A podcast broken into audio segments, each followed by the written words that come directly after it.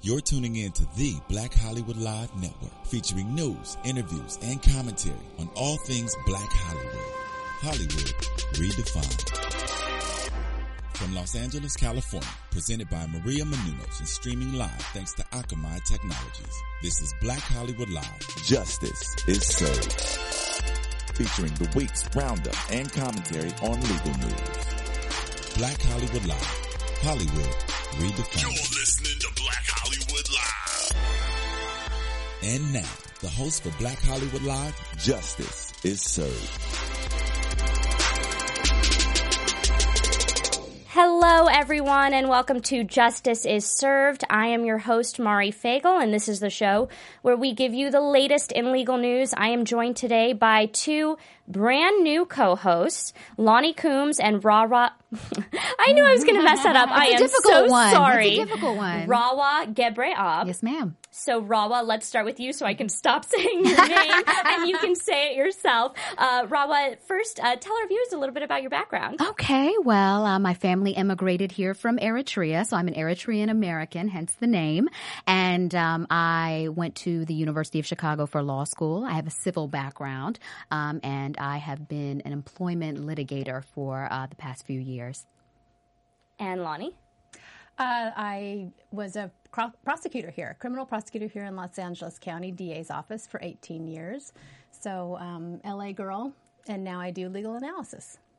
So I'm very happy to have you both here. First of all, I love the colors. Thank you. Thank you. I didn't even plan it ahead. yeah, Trying to be Apparently bright. I missed the I missed the memo. Um, Jewel tones. Jewel Yes. tones. Jewel tones are important. And um, I love that I have one person with a civil background, one person with a criminal background. We have a mix of both stories today. So I definitely want your opinions on them.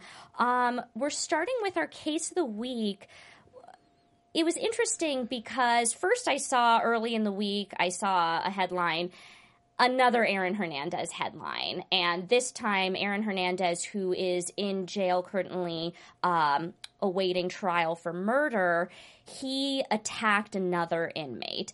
And um, Lonnie, you can probably vouch for this, but a lot of these high profile kind of celebrity you know, inmates, they often are in solitary confinement because of their celebrity status. He's at Bristol County Jail, and it says officials had placed Hernandez in solitary confinement out of concern he would be a target behind bars due to his celebrity status. Well, guess what? Apparently, he was walking down the hallway uh, and he attacked another inmate, an inmate who had been harassing him.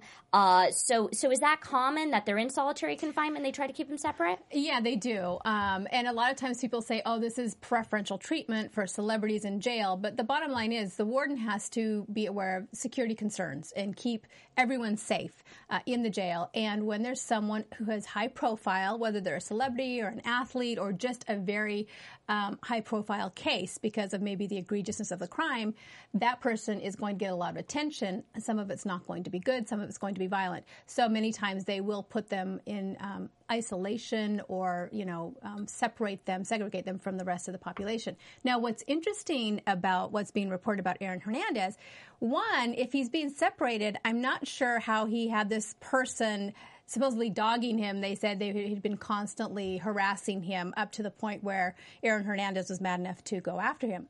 But the other thing is, other reports are alleging that at the time that they met in this isolated hallway, um, that Aaron did not have handcuffs on, but the other person did.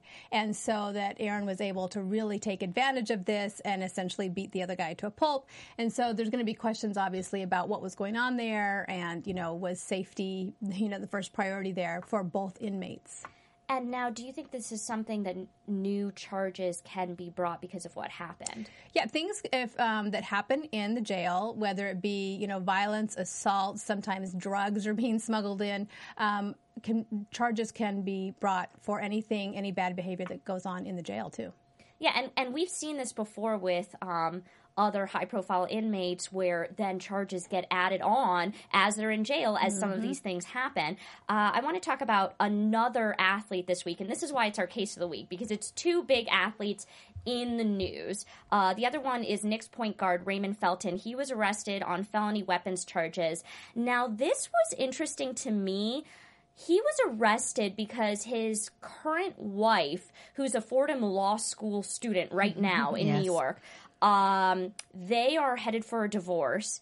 And she called up the cops and reported the illegal gun that was in their apartment. Now, and this was not just any gun. It was um, the same type of weapon that was used in the Fort Hood shooting, or a very similar type of weapon, um, a semi-automatic handgun, and it was loaded with 18 high-velocity bullets.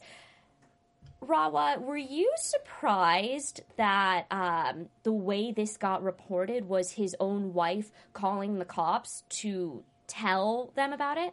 No, I'm I'm rarely surprised by this type of thing because uh, I think uh, a few days later she filed for divorce. So uh, these issues were probably brewing, and uh, you know I'm not here to speculate as to whether or not this was to give her one leg up in the divorce that she was planning. You know, we have no idea about that. But but no, I'm not surprised. Um, I am uh, concerned, um, however, for uh, both his wife and for Felton, like their their futures. It's it's very uncertain right now. New York gun laws are some of the strictest gun laws in the country, and um, the only thing that would probably be able to to save him, to save Felton, is if uh, if the government is unable to prove that he was in possession of the gun, and um, you can prove possession with photographs, with videos. Um, this is very different different than the Plaxico Burress case. Um, Plaxico Burress was another football player in New York.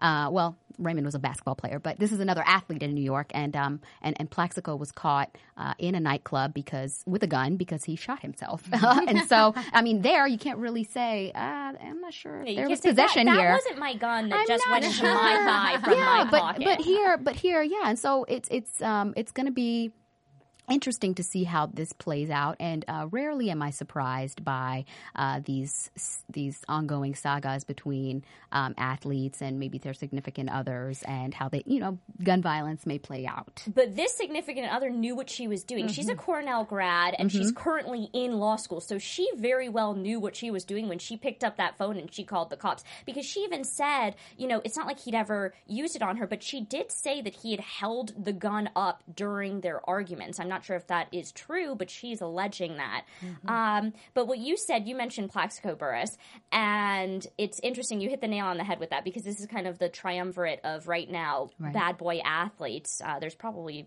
a lot more than that, and that's why there was a an interesting CNN editorial this week because we're just coming off of two major headlines with Aaron Hernandez, with Raymond Felton, and it was basically asking the question of whether these star athletes are more prone to violence than the general public.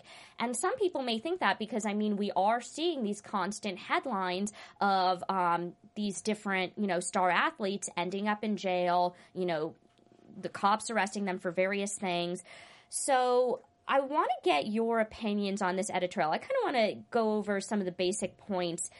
The conclusion ends up being that basically sports is just a microcosm of society and we live in a violent society. So it's not like sports athletes are more prone to violence than the general public. It's just because they're under the microscope of celebrity. They're constantly on NFL and all these other major, not NFL, ESPN. I know my acronyms.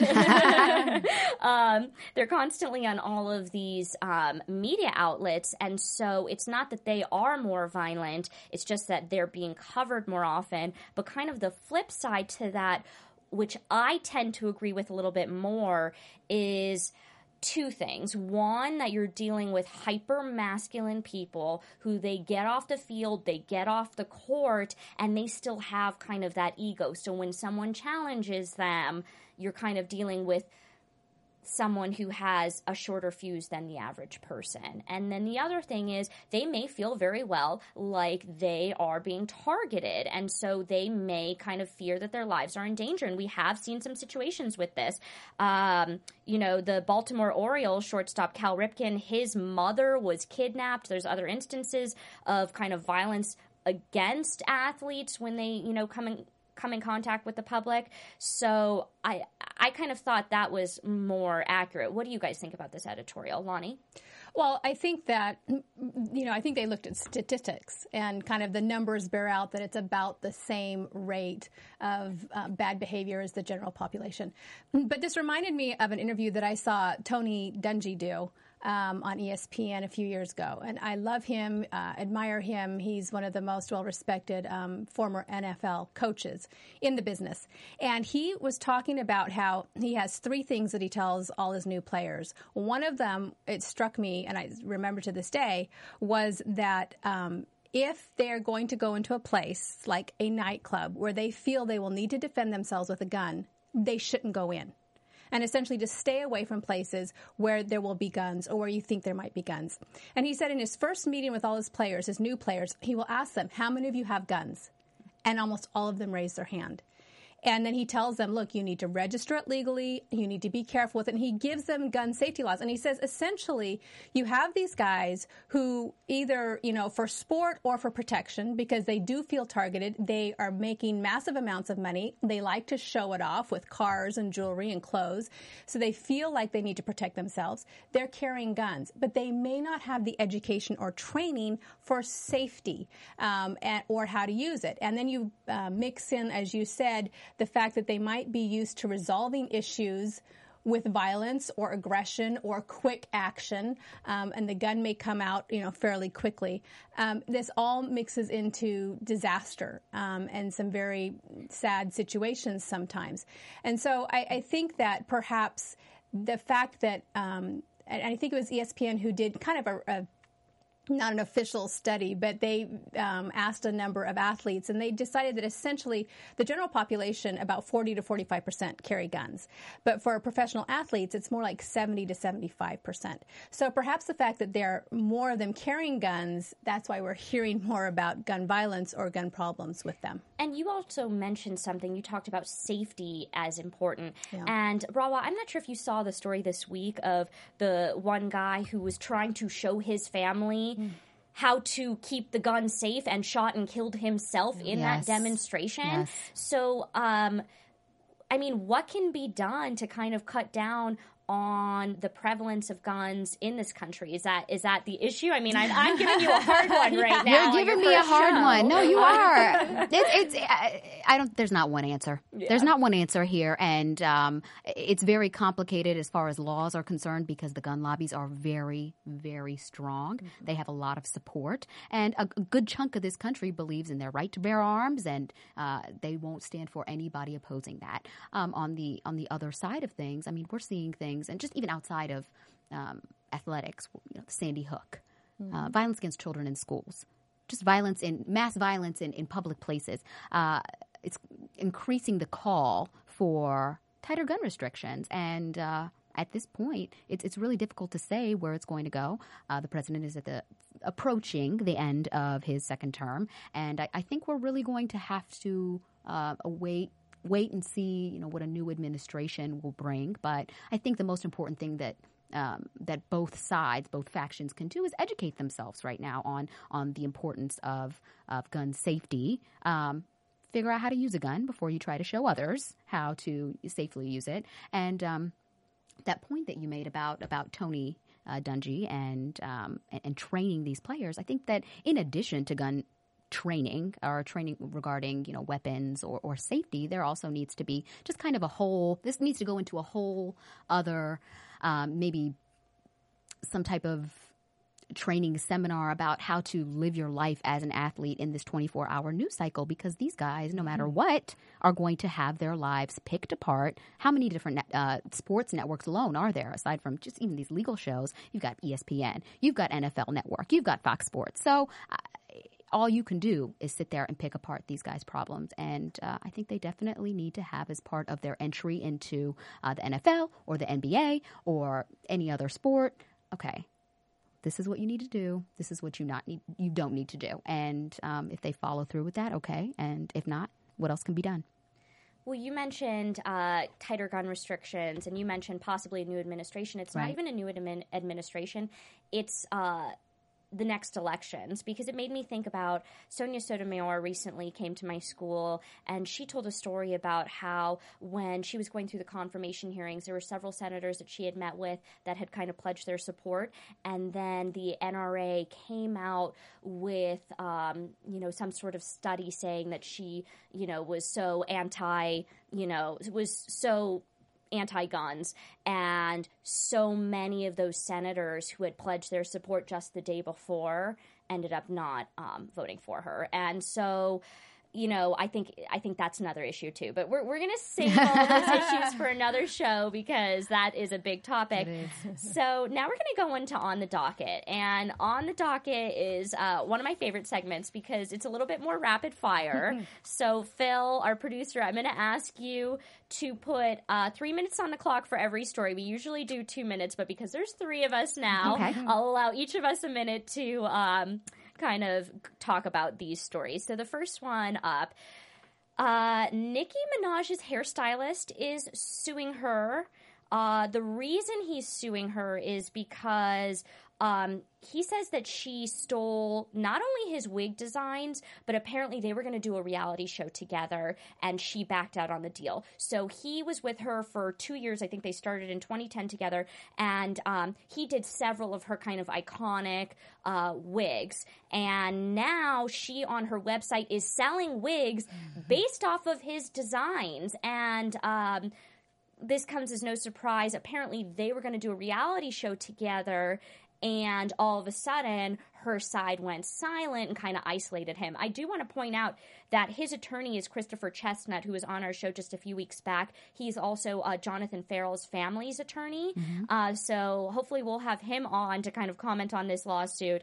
But okay, quickly, Rawa and then Lonnie, what are your thoughts on this lawsuit? I do have some thoughts on this lawsuit. Initially, you think, God, this woman stole this these this man's designs. We should be outraged. Um, but if you take a closer look at it, it's a bit more complicated than that. Um, actually, Mr. Chestnut was quoted in Time magazine as saying, you know, uh, this is we don't need to get into the intricacies of intellectual property law. This is a, morality issue. And whenever a lawyer says that, I get a little bit curious because it really, you know, are you trying to win in the in the court of public opinion? Are you trying to win in a civil court? So or court of law? And um, and so you dig a bit deeper. I took a look at the complaint. I mean, there are allegations of unjust enrichment, breach of contract, um, breach of implied contract, tortious interference with contractual relations, but no mention of copyright claims.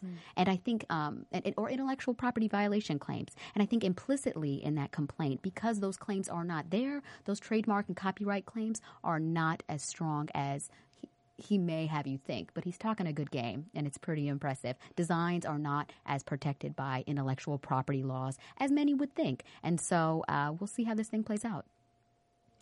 Um, I agree with what a lot of what Rava said. Um, intellectual property and those trademark violations, copyright violations are very hard to prove. Um, and it takes a lot of overlap for a judge to say, yeah, you actually stole this as opposed to it being your own creation or a variation on the creation.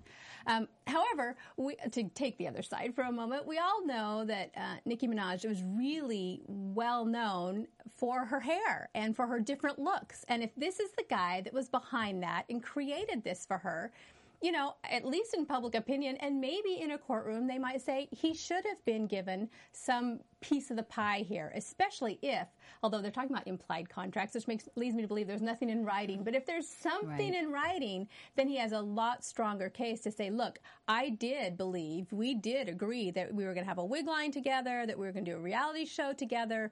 Um, I should be getting a piece of the, you know, profits that you're obviously going to make lots of money on by selling these wigs. All right, so let's move on to the next story. Amanda Bynes, who uh, is. We talk about her on this show a lot, unfortunately, because she has been in a lot of legal trouble as of late. Uh, things are looking on the up and up for her, though, because she has taken a plea deal that resolved a drunken driving charge. Now, this stems back to that April 2012 uh, kind of accident where she sideswiped a police cruiser in West Hollywood. And that was kind of like the beginning of the end, if you guys remember. It was like that happened, and then her behavior got more and more and more odd, and then it led to the infamous, you know, Drake tweet, which I'm not going to repeat on Yes. camera. Um, so now things are looking on the up for her. Obviously, she's come out of um, whatever kind of rehab she was in. She now in this plea deal, she must serve three years probation, attend an alcohol education course, and pay a fine after entering a no contest plea to reckless driving. So, Lonnie, I want to ask you first: How common is a plea deal in something like this? It's fairly common. I mean, a DUI, based on the strength of the case, based on the level of the uh, blood alcohol, sometimes is reduced down to either a wet reckless or a dry reckless, and then you know essentially you get the same sentence without the alcohol conditions. Um, as far as Amanda Bynes, and you see that you know she had some hit and run cases and some other cases throwing a bong out the window. Those are all kind of going away too. You know, when this was all going on and her behavior is becoming more and more erratic, and they that said she was talking to herself in dressing rooms and she was acting out in the gym class and stuff. You know, I have a um, my bachelor's degree is in psychology, so I'm always watching for those mental illness issues, and I really spotted way back then, as many did. Look, this looks like perhaps um, a mental illness issue, which can is um, come on in your early 20s, right about the age that she was. And sure enough, it looks like finally um, things were able to turn for the better when her family was able to essentially involuntarily commit her um, to a mental institution and get that help that she needed. And now she's um, slowly coming back and going to school and looking better and interacting with her family again and staying out of trouble. So you have to look as the prosecutor at you know what is the most just thing for the defendant and also for society. What's going to keep society safe? Throwing people in jail is not always the answer. That's not, oh, not Okay, the I don't know. we hear an alarm going off. I don't That's know That's why if we that's gotta from wear the first headphones. story or this current Three minutes story. over. That's the first one I've ever heard. Wait a we minute. definitely went over this three minutes. I'm gonna. Okay, I'm keeping time right here. in my Hey, mind. Okay, so so go on. Well, just to finish the thought, sometimes the best situation is when you have that um, interaction with the mental health resources and counseling, and as long as it looks like she's staying on the right path and she has a lot of supervision to keep her on the right track, th- that is a very good result for her and for society. And uh, I want to ask you because Lonnie, you made a couple of these points. One is that this is someone who has mental health problems, and the other is that she's a celebrity. Do you think that kind of factored into how prosecutors and the judge and the court are treating her? Do you think they're more sensitive to her because of her mental health issues, or do you think the fact that she's a celebrity is a knock against her? Absolutely, to both. Uh, well, I think actually, I think uh, as to the celebrity uh, aspect of it, I think it's helped her. I mean, it brought a lot of attention to her, which she probably didn't want, but No, she uh, wanted that attention. well, I, I don't know if she wanted it or if it was kind of a, a result of, of the mental illness um, or the things that you know demons that she was fighting, and um, I I think that that celebrity access to money and to good lawyers and um, and I think seeing her unravel by people. I mean, people have known her since she was a kid. She's been on television since she was what six or seven years old, and so um, I, I think it really tugged at the heartstrings of a lot of people, and uh, I think that helped her in some in some instances. I, I, I think that also the fact that you know she had this mental illness issue um, also helped at the beginning when we didn't know what was going on. I think it uh, it looked really bad for her because it was is this a mental illness issue? Is she just having this crisis that a lot of child stars have when they're transitioning into more adult roles? Or is she the one in on this and she's kind of pulling a Joaquin Phoenix, maybe Shia LaBeouf? I'm not sure what's going on with him. Um, but us are. she's the one, you know, she realizes that um, she's getting attention. Right. She's not in movies anymore, so she needs to do something to keep her in those tabloids. Mm-hmm. That, that honestly, for a while, that's what I was thinking. But now, now obviously we know it's more mental demons. Well, yeah, she and she also uh, uh, retired, quote unquote, from acting. I think back in 2010, made some type of announcement about it, and I think maybe that was when things really started to go downhill. Not because she wanted to retire, but I think she wanted a retreat from public life. But you know, when you've been in the, the spotlight for that long, it's very difficult to kind of retreat quietly when these types of things happen. So now we're going to move on to one of our favorites here. I say favorites because he keeps he keeps us all in in business. Yeah, uh. Justin Bieber. You know, uh, we've talked about on this show when we first started out this show back in August. We said. Chris Brown is going to be Mm-hmm. the most talked about celebrity on this show.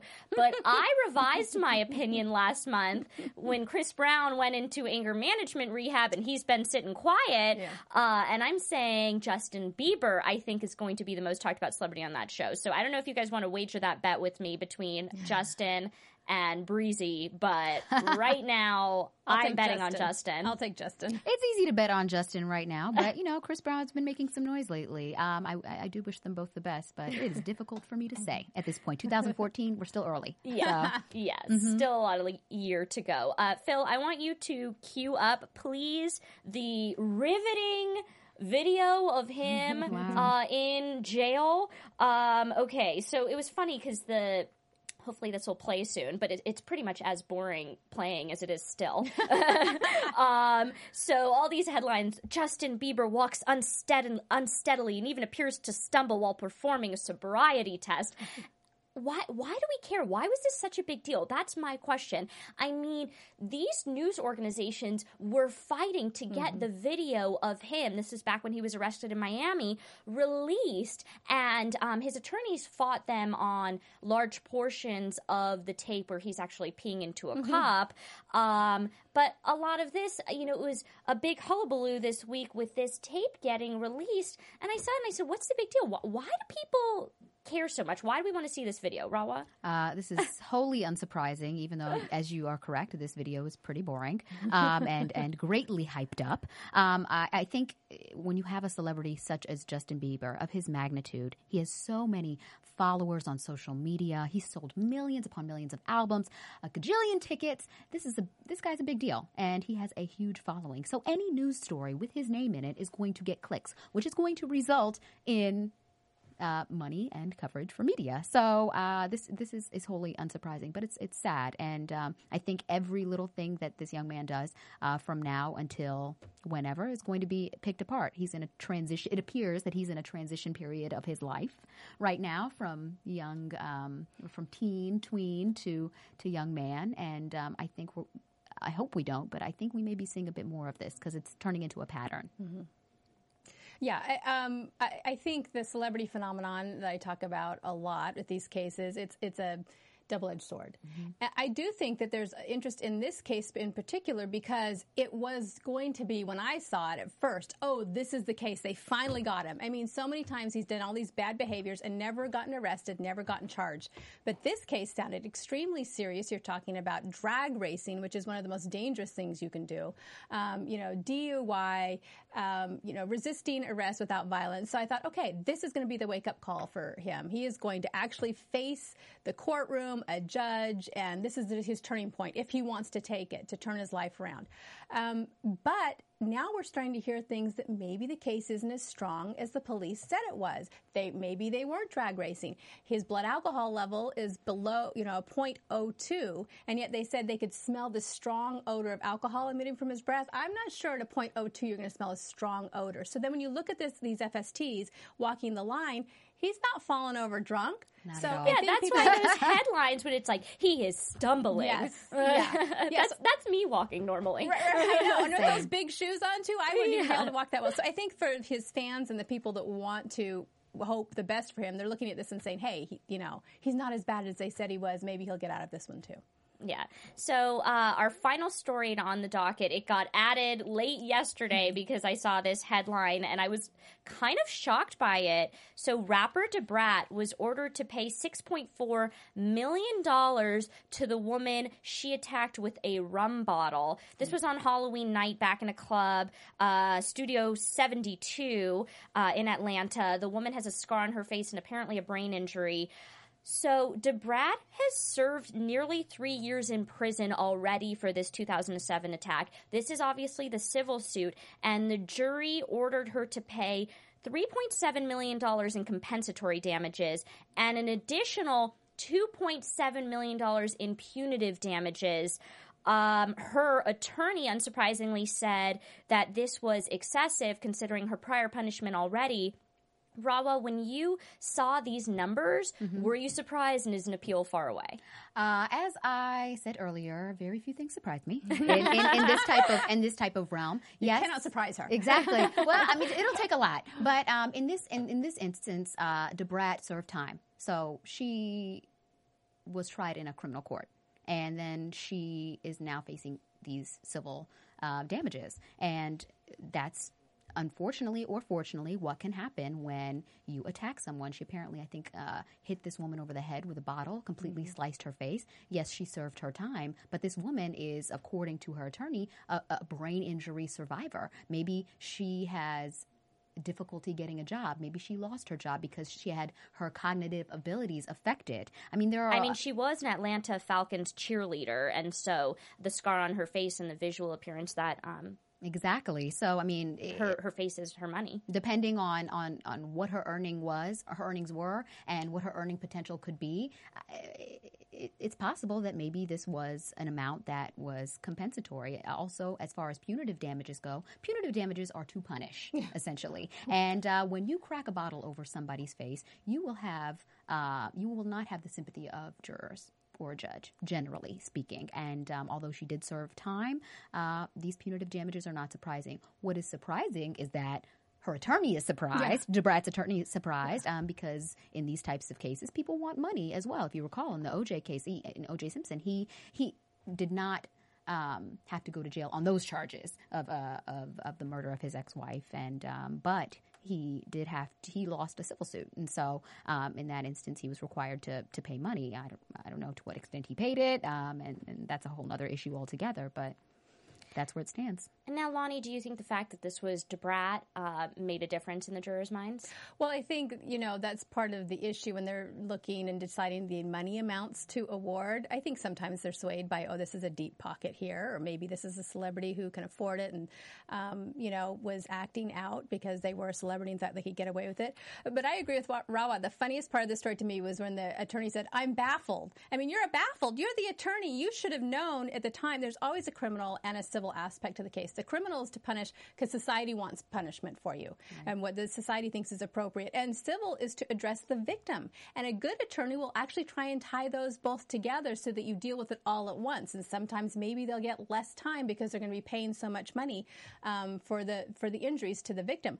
But this victim wanted to go to court because you can't get punitive damage in a criminal court. You can only get that in a civil court. And clearly, the um, behavior was so egregious that she was able to get punitive on top of the just actual cost of the, the injuries. How likely do you think um, an appeal will be successful? Uh, at this point, it's difficult to say, but I think uh, Da Brat's attorney isn't even sure if she's going to appeal, which uh, Which tells you concerns something. me. Yeah, which, Yeah. which it concerns me. Well, not concerns me, but yeah, definitely tells you something about the prospects of success on appeal.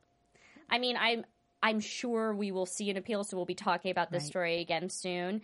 Uh, but we'll have to watch that one. So finally, we're going to go into tipping the scales, and this is the segment where we kind of ask our viewers to give their opinions. Um, this week, I'm playing it a little bit differently. I have two options. So the question of the week is: How do we curb paparazzi photos of celebrity children? Option one, as we saw this week, um, is magazines just pledging not to run the photos at all. And uh, JustJared.com, People Magazine have pledged they're not going to run photos where the parent didn't authorize these photos of their children, where the celebrity parent didn't authorize it. Uh, and I think that's a step in the right direction. Option two is one that we've talked about on this show in the past, and it is a anti-paparazzi law kind of aimed at curbing this behavior, but uh, my question is whether there should be better laws in place than the one that was just passed and just went into law this January. Um, because there was an interesting editorial in Above the Law kind of analyzing this anti paparazzi statute that went into effect. And um, that law has not, no one's been prosecuted under that law yet, so we haven't seen it tested out in court.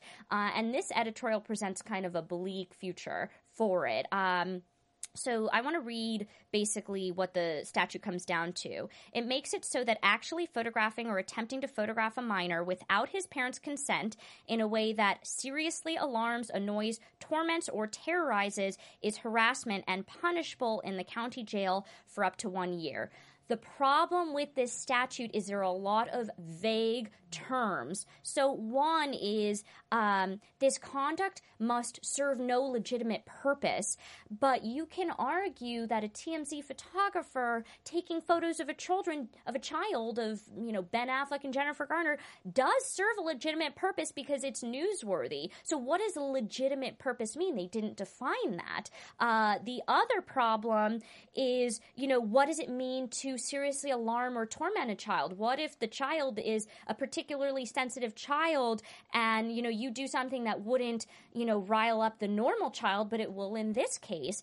Uh, so they, the paparazzi, as the way the statute is defined now, are not on notice as to uh, what behavior is criminal and is not. And the problem with statutes like this, where the First Amendment comes in, is the reason why you know we strike down statutes that are vague and overbroad is it can lead to a chilling effect these paparazzi might decide. I highly doubt it, though. I do too. but gonna chill them. these paparazzi might decide, you know, I'm not going to take any pictures at all for fear of criminal prosecution. Um, so it was an interesting analysis. We'll see how this law uh, comes out, but I kind of agreed with it for the most part.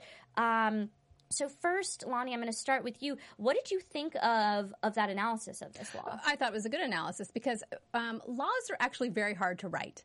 It reminds, reminds me of jury instructions, which you know people always complain jury instructions are so hard to understand. They're so convoluted. They're so filled with like legalese, and yet you know there's committees that come together, all these brainy people, and they try to rewrite them and make them clearer every few years, and it never gets any clearer. The same thing with this law. There were a lot of brainy people who sat around and tried to figure out how they could make this the clearest they could and also address the situation. But you still have these fatal flaws. It's overbroad, the legitimate purpose. Any one of those photographers can say, This is my livelihood. That's a legitimate purpose to me. Right there, it wipes out all the paparazzi pictures. So um, I think that that the law is going to have trouble. I don't think it's going to have a chilling effect at all. I don't think any of these paparazzi are going to stop doing what they're doing. What I really like is your option number one. I think that magazines self-regulating is the best way possible because they're standing up and saying, I don't need anybody to tell me what to do. We don't need to spend time and money in the courtrooms. We're going to say, we're not doing this. And people who agree with us will buy our magazine. And they'll stop buying the magazines that aren't doing it. And somehow perhaps put pressure on all the magazines and outlets until they all start following this self-regulation. I think that's the best way to go. But Rahwa, do you think um, other magazines like Us Weekly, Star, In Touch, Life and Style, I know my magazines apparently, um, are going to follow suit from people or they're going to say, hey, uh, we have the leg up now because if people want to see Suri Cruise, they're going to go to our magazine and they're going to stop buying people. Right. I think it can go both ways. I really do. I think uh, justjared.com and people.com, I think they did something that was ingenious. I think it was also a a business move. It was not uh, a moral move only, even though it may look like that. Well, You're it so was cynical. in response. Well, because now they're going to get these. Uh, now they're going to yeah. Now they're going to get the attention. But now they're going to get the attention for a week and then it's going to go away. Well, celebrities may give uh, additional pictures and may give them features and may give them interviews that they wouldn't give other if they if, if these other celebrities are following in the footsteps of Kristen she- uh, Kristen Bell and uh, and Dax Shepard, who uh, famously said in January, you know what, I'm not going to give any interviews. I'm not going to deal with any type of media